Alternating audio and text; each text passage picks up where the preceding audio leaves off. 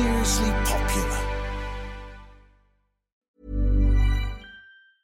Tired of ads barging into your favorite news podcasts?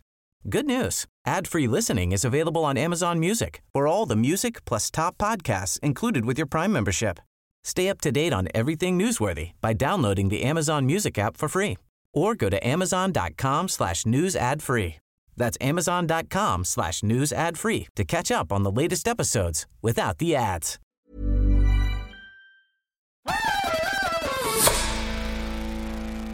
Hello, it's Ian and Chris here. Welcome to the weekly wrap across the knuckles that otherwise goes by the name of the It's All Kicking Off Weekend Preview Show. Now, before we get to it, Chris, you and I went to see a Premier League A-lister this week, and it was quite some hour. The criticism will come, or the scrutiny will come, I should say, more than the criticism, but more importantly, internally, you know, the players will see, the staff will see that I'm not changing. This is who we're going to be. Yes, we're undermanned. Yes, we're going to have some key players missing, but we're going to go out there, whether that's Villa or Manchester City or whatever go- challenges we've got, we're going to go try and play our football. The beauty of it is, you think about it, right? I've got nine men out there who totally believe in something. You know? And for me, that's gold, right? Because that's that's the biggest part of the battle. By being ourselves, playing our football, we can still get to where we want to. I mean, I've got to ask you, what, what, would, what would happen if you went down to eight? Yeah, we, I think I said half the game. Look, if we were down to five, we'd still have a... It's like, well, there's no point defending with five, is there? You, you got no chance. So, um, I mean, just... I, I, I don't know any other way. I, I've I've tried to explain this to people that, you know, in the broad church of football philosophies, I kind of... I stayed really strict to one religion. You know, I, I, I went into a library of football books and I, I got stuck on one section that was about attacking football. It's the only space I feel comfortable in. If you ask me tomorrow to set up my team to to go out there and get a point against an opposition by playing defensive football, I could probably do it, but I wouldn't have anywhere near the conviction about it as if you said to me, look, you need to go and win three nil tomorrow. Tottenham manager Ange Postecoglou was good enough to invite us down to see him on Tuesday. And Chris, I think it's fair to say what we got was pretty much the, the Ange Postecoglou that you know and love from his time at Celtic and his first two or three months at Tottenham. Yeah, I mean, he's a, he's a fascinating guy, isn't he? I think he's made a, a huge impact in his relatively sort of short time south of the border, on and off the pitch. I think he speaks a lot of sense. Uh, he's he's had a stellar career in uh, in management. I didn't know a lot about him until he went uh, to to Celtic, got the job uh, uh, in the J League where he'd won a, a, a league title with Yokohama over there, and I didn't believe he could turn Celtic round to the extent which he did, playing a brand of football, um, such an exciting brand of football in such a short space of time. That was remarkable, uh, but it was it was a, a fascinating hour to sit and and listen to him and just just, just see how he thinks uh, about the game. Uh, and he's gone into Tottenham and in a very short space of time, and he's not cracked anything yet, and he hasn't said that he has. But in a very short space of time, he's had to change uh, a culture and a philosophy. And uh, and you know he's done that very very well. But as I say, it's early days in his. Uh, in his Premier League experience. No, well, like I say, we spent an hour with, with Postecoglou on Tuesday, and um, the product of that hour will be um, spread in glorious Technicolor across the pages of our match day pullout in the print edition of the Daily Mail on Saturday. It will be across all our digital platforms as well. There'll be a few clips, um, similar to the one you just heard, appearing on our social feeds across the next couple of days, and the one we, the one that we we heard there was obviously Postecoglou talking about that remarkable night against Chelsea a couple of weeks ago when they they lost four one at home, but largely because they were down to nine men. Put all his nine men or his eight men, one of them was in goal, his eight outfield players across the across the um, the centre line, try to try to play Chelsea at their own game, try to go for it, conceded goals, got criticised. Um, but he ain't backing down, is he? It's remarkable, really. I've played football for however long. I've never seen anything like it. But, you know, it's about changing a mindset. It's about the bigger picture for uh, for Ange Postecoglou. And always go back to, if you look through his managerial record, uh, he has gone into clubs and he has turned clubs round and made them successful. How has he done that? by by playing this attacking brand of football, which he believes in. It's not everybody's cup of tea, but I think in a short space of time, boy, has he brought some excitement to the Premier League. I mean, one of the things that, that Postecoglou talked about very openly on Tuesday was the scrutiny that he knows will now come on the back of these two defeats against Chelsea and then against Wolves, where they conceded two goals in added time.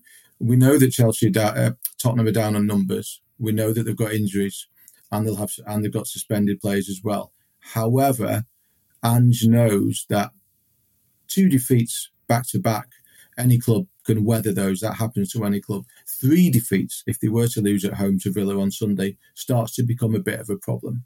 You know, despite all that uh, Postecoglou has done at Tottenham so far, um, there are still players. I know it's a much a much changed team, but there are still players in that in that squad and in that team who will probably still carry a bit of um, mental baggage from the ups and downs of the last couple of seasons. Um, and all I'm saying is that if two defeats become three defeats, then some of those doubts maybe start, start to reappear. Defeats do change things, don't they? They do change things, whether they are deserved, whether there are reasons for the defeats. They do change the feel of a football club. That's all I'm saying. They do change things, um, and I understand that, but they will not change what Ange Postecoglou thinks and his beliefs. You know, when... when If if most uh, Premier League teams lost key players, as Maddison's been a key player, as Van de Ven has uh, been a key player, as Romero has been a, a key player, they may think about, a lot of managers may think about adjusting and thinking, well, we're going to be a little bit more balanced, a little bit, um, you know, more conservative in our approach. But he just believes in this way of playing, his his philosophy, which has worked over sort of what twenty-five, twenty-six years of uh, of coaching. And he will he will double down. That's what's worked for him. And and this is, you know, this is in the in the best league in the world. But he, he backs himself, and in many ways, I, I really admire that. You, you know, I do. I do think the most the most impressive thing um, that that I felt walking away from Tottenham on uh, Tottenham's training ground on Tuesday was they the sheer. belief, the confidence, the quiet confidence. There's no arrogance about Postecoglou, but he absolutely knows that he's where he is because he deserves to be here. He's overcome an awful lot of prejudices against coaches from Australia and from that part of the world to get to Scotland and then to get to England. He knows what he is. He knows why he's here, and he knows that he deserves it. And I think deep down, he will know that there will be, there will be flexible approaches needed as we go forward, to, but but ultimately that philosophy doesn't change. That way of dealing with people doesn't change. Um, he was he was incredibly impressive, and we will be hearing from him a little bit later again um, in today's episode. Now, if Ange Postecoglou is one of the managers of the season so far, if not if not the manager of the season so far, then Aston Villa's um, Unai Emery is probably not far behind, because the quiet job he is doing at Villa Park is equally as awe-inspiring, is it not? Oh, yes, it is. Um, I think if Villa beat Spurs, they can leapfrog them in the table. Uh, you know, there's there's a possibility now. I think people are talking about Villa, the possibility of a you know a top four spot, which is pretty unthinkable to to think that when he took over from Steven Gerrard, the job which he's done, and they haven't he hasn't gone daft uh, and made wholesale changes. It's been about organisation, uh, a little bit like uh, Postecoglou in the players buying into his philosophy. What do we know? Uh, they are a super organised team. They carry a, a, a goal threat. And uh, it'll be an interesting game. Yeah, I said to you on our Monday show uh, about a month ago, I think, that Uh, Villa's form since um, Emery took over just over a year ago was it would essentially have put them into the top three of the Premier League. You poo-pooed that and said that you couldn't judge kind of form over two separate seasons. You were talking about different seasons. You you, you know you just just just making it up as you went along to suit your argument. You do that a lot. That was, I do, but that one was actually based on statistics. And the point I was making was that um, the consistency of Emery. Um, during his time at Villa has been the most impressive thing about him. Remember, they opened this season by losing five one at Newcastle, you know, that seems a long time ago now, doesn't it? Now mm. the um, I think I think you, you you probably you probably wrote them off then, didn't you? Statistically, a quick five on them to go down after that game.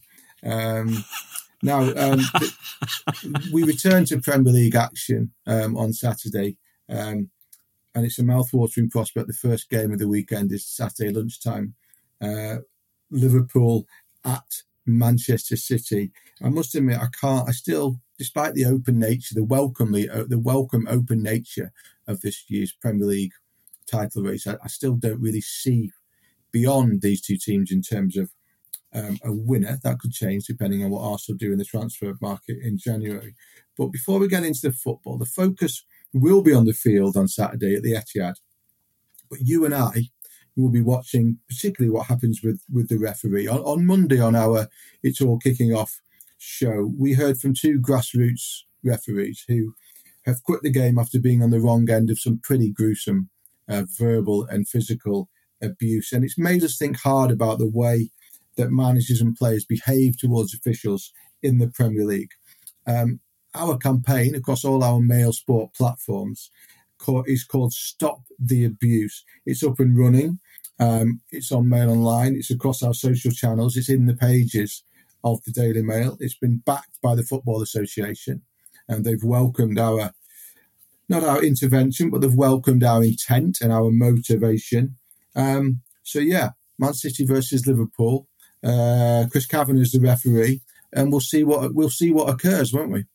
Uh, yeah, I mean it's uh, it's going to be a tough game to uh, t- to referee with uh, with what's uh, at stake. Um, I've got to say, I think you know that this Mail campaign is is, is much needed um, because there is a decline at, at grassroots level, uh, which which we know about, and I think everybody looks at the, at the highest level and the way players and managers act, and I think that. Uh, You know, that they have a responsibility to, to the game at uh, at all levels. Actually, Ange Postecoglou spoke about this, um, didn't he? But in, in terms of the game itself, uh, I think that uh, and, and the way that it's, it's, it's refereed, there's going to be scrutiny just based on a lot of uh, incidents which have happened this season with regards to uh, to V A R. But it's, you know, it's not actually the V A R which is the issue. It's the uh, the people operating it, which is uh, which has been a bit of a problem, and, and where the scrutiny, uh, ha, you know, has come from. Because with V A R, everybody expects perfection, but that's that's not the case, is it? We did ask Ange Postecoglou um, on Tuesday whether he thought Premier League managers and players have a duty to do a little bit better. V A R's played a role in this, but I, I just think we've diminished the role of, of the official, and, and we've made almost made their jobs impossible. I've yet to see what people tell me what V A R has how it has contributed to our game in any sense. Now I'm thinking about referees going out onto a field of play, knowing that they don't have the authority they used to, because every every decision gets questioned. It's not this whole clear and obvious error or re-referee. It does re-referee the game. No one can convince me otherwise that our game's now refereed externally. They're not refereed there. So as an official, how are you supposed to have any authority over the players? How are you supposed to have any authority? And yes, as us as managers, I think, have a responsibility to set an example. Because again, if I take that another step back and think about the junior playgrounds where, you know, young referees are trying to do, what are they going to see? What are they going to do? What are they going to see? You know, so... There, there does need to be sort of some readdressing of behaviours along the way, I guess, and, and like I, it's easy for me to say, but I've got to live it. I've got to, I've got to make sure that I, I, I set that example, because invariably when a decision will go against us, um, you know, they'll measure it against me. But more broadly, I just don't like where we're taking the game in terms of that part of our game. Ange Postecoglou, speaking there, did also say to us on Tuesday that he was embarrassed for being, for being booked um, during that uh, defeat at home to Chelsea, though he, he did point out it, for, it was for leaving his technical area. But he felt that very deeply, does feel that referee uh, that managers and players should set an example.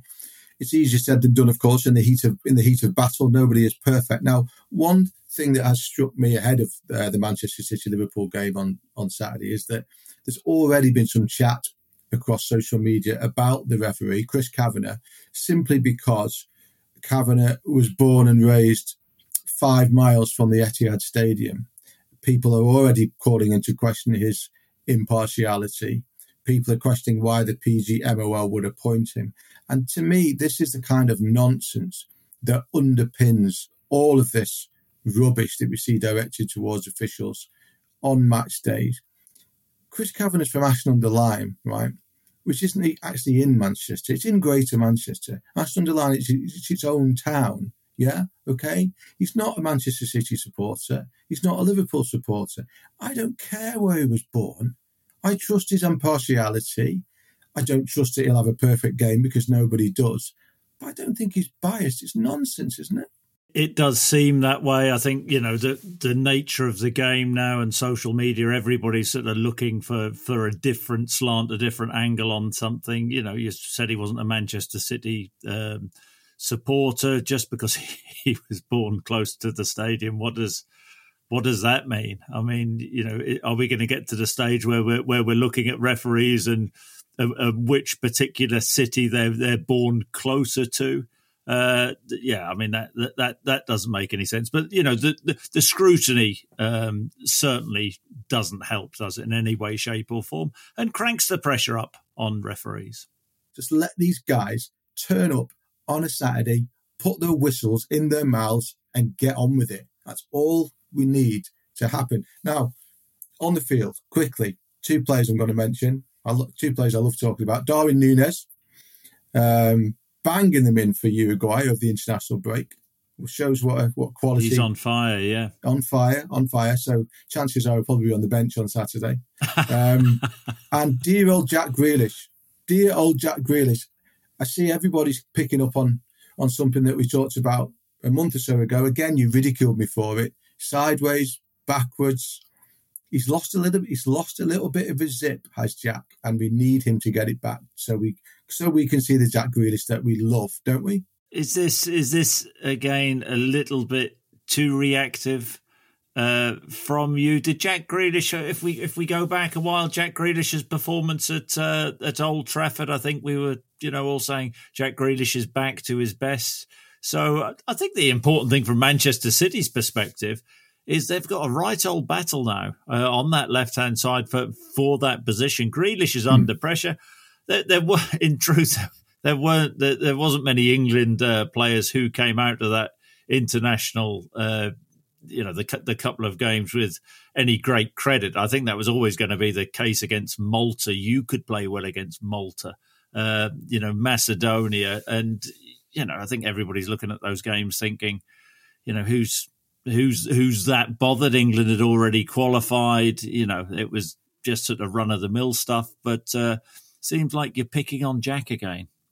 Unnecessary. I've got all the faith in the world about Jack Grealish, but what really interests me about that situation is that I think it's a Pep Guardiola thing. I think he's playing to instruction. I think he's playing to keep the ball. He's playing to keep foul, to win fouls. Um, and I find it as a football Uh, fan, as a football uh, observer, as a journalist for twenty odd years, you, I find it interesting. I find it fascinating. This is really interesting. So you you you you're critical of uh, of Jack Grealish, or you have been critical of him this season, and now you're saying it's on Pep. So it's not Jack's fault. Not He's playing Jack, the really. way. Well, you it, have been. I mean, we, we can we can we can go no, back to, to previous shows, and, and we can clip we can clip things up. You, you know, you, you have been, but now you're sort of blaming Pep for his performances. I'm not. No, I'm not. Pep likes to micromanage players. Um, he literally walks onto a training ground and moves them into position. And I think this is a lot. This is a lot. This has a lot to do with the Grealish conundrum at the moment. I think he's been asked to play a certain way, and I think. I think that has taken some of that natural, instinctive flair out of his mentality for the time being. I think it's a problem that'll be that'll be corrected. City won't even see it as a problem because they're winning matches. No idea whether Jack Grealish sees it as a problem. No idea at all. I do know because he said to me in the past that he does he does put faith in in his, the number of his assists and the number of his goals. So he'll probably want those numbers up. This is not don't don't. suggest that I'm trying to turn this into something that it's not, Chris. I'm just interested by it. He's a, he's a natural attacking wide player whose natural instinct has always been to take players on, get to the byline, cross the ball, make things happen. And he's playing in a different way. I find it interesting. Simple as that. Hold that thought. We'll be back right after this. Tired of ads barging into your favorite news podcasts? Good news. Ad-free listening is available on Amazon Music for all the music plus top podcasts included with your Prime membership. Stay up to date on everything newsworthy by downloading the Amazon Music app for free or go to amazon.com slash news ad free. That's amazon.com slash news ad free to catch up on the latest episodes without the ads.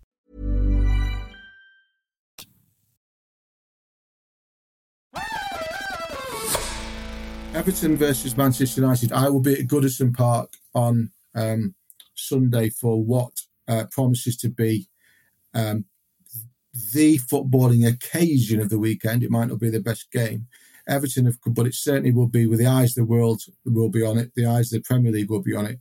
Everton starting the game, joint bottom of the Premier League after their ten-point deduction by the Premier League, or by the three-man independent commission appointed by the Premier League, Um, to look into Everton's uh, uh, financial fair play uh, transgression. Without going into all the details of that again, Everton are very, very unhappy, obviously. Uh, the sporting director, Kevin Thirlwell, has spoken out about it now. The mayor of Liverpool has spoken out about it. They think they've been hard done to. Um, there's going to be planes flying around with banners. Um, they'll be outside Goodison Park at midday on Sunday, I would imagine. It's going to be a heck of an atmosphere. More important than that, Everton need to get some points because they've got points to make up now. Yeah, but I, I think the most important thing is that from a playing perspective, the players actually keep their heads. I mean, they, they are in good form. Sean Dyche has got them into uh, you know a, a really good rhythm, and they and they just have to keep doing what they're doing um, or what they have been doing in, in recent times. I think they're a well-balanced outfit.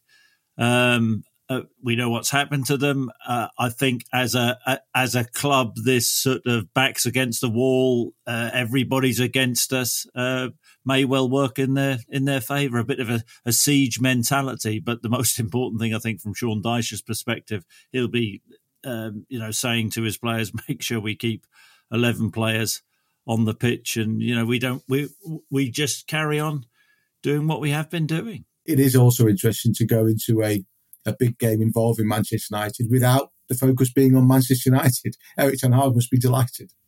Yeah, and well, it's it's in form Manchester United. If you, I know you're a big stats man. If you if you're looking at the the stats, uh, you know Manchester United are on a great run. But if you've actually watched them play, you know that you can be sort of.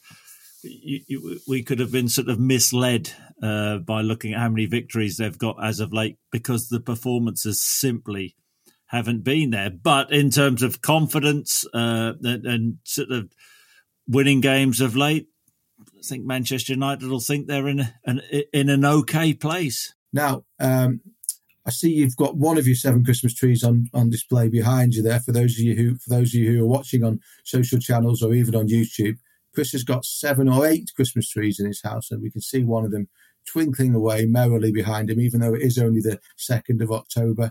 Um, well, it's, it's, um, it's, important to bring a bit of, it's important to bring a, a bit of cheer to the pod, isn't it? A bit of cheer to my life. Well, to you and, and you know, and to the to the listeners and the watchers. Why can't we just all be happy? It's my motto. I think the one person who's done that for you, for you and I this week was Ange Postecoglou. Uh, just a reminder that... Um, that the Postecoglou interview that Chris and I did will be across all our social channels and our media, our digital platforms on Saturday, and across the pages of the of the Daily Mail's print edition. Um, do look out for that. Um, in the meantime, mate, back to the Premier League. I think you and I and the rest of the rest of the country are both quite glad about that. Um, I'll see you back in the studio on Monday for the next edition of It's All Kicking Off.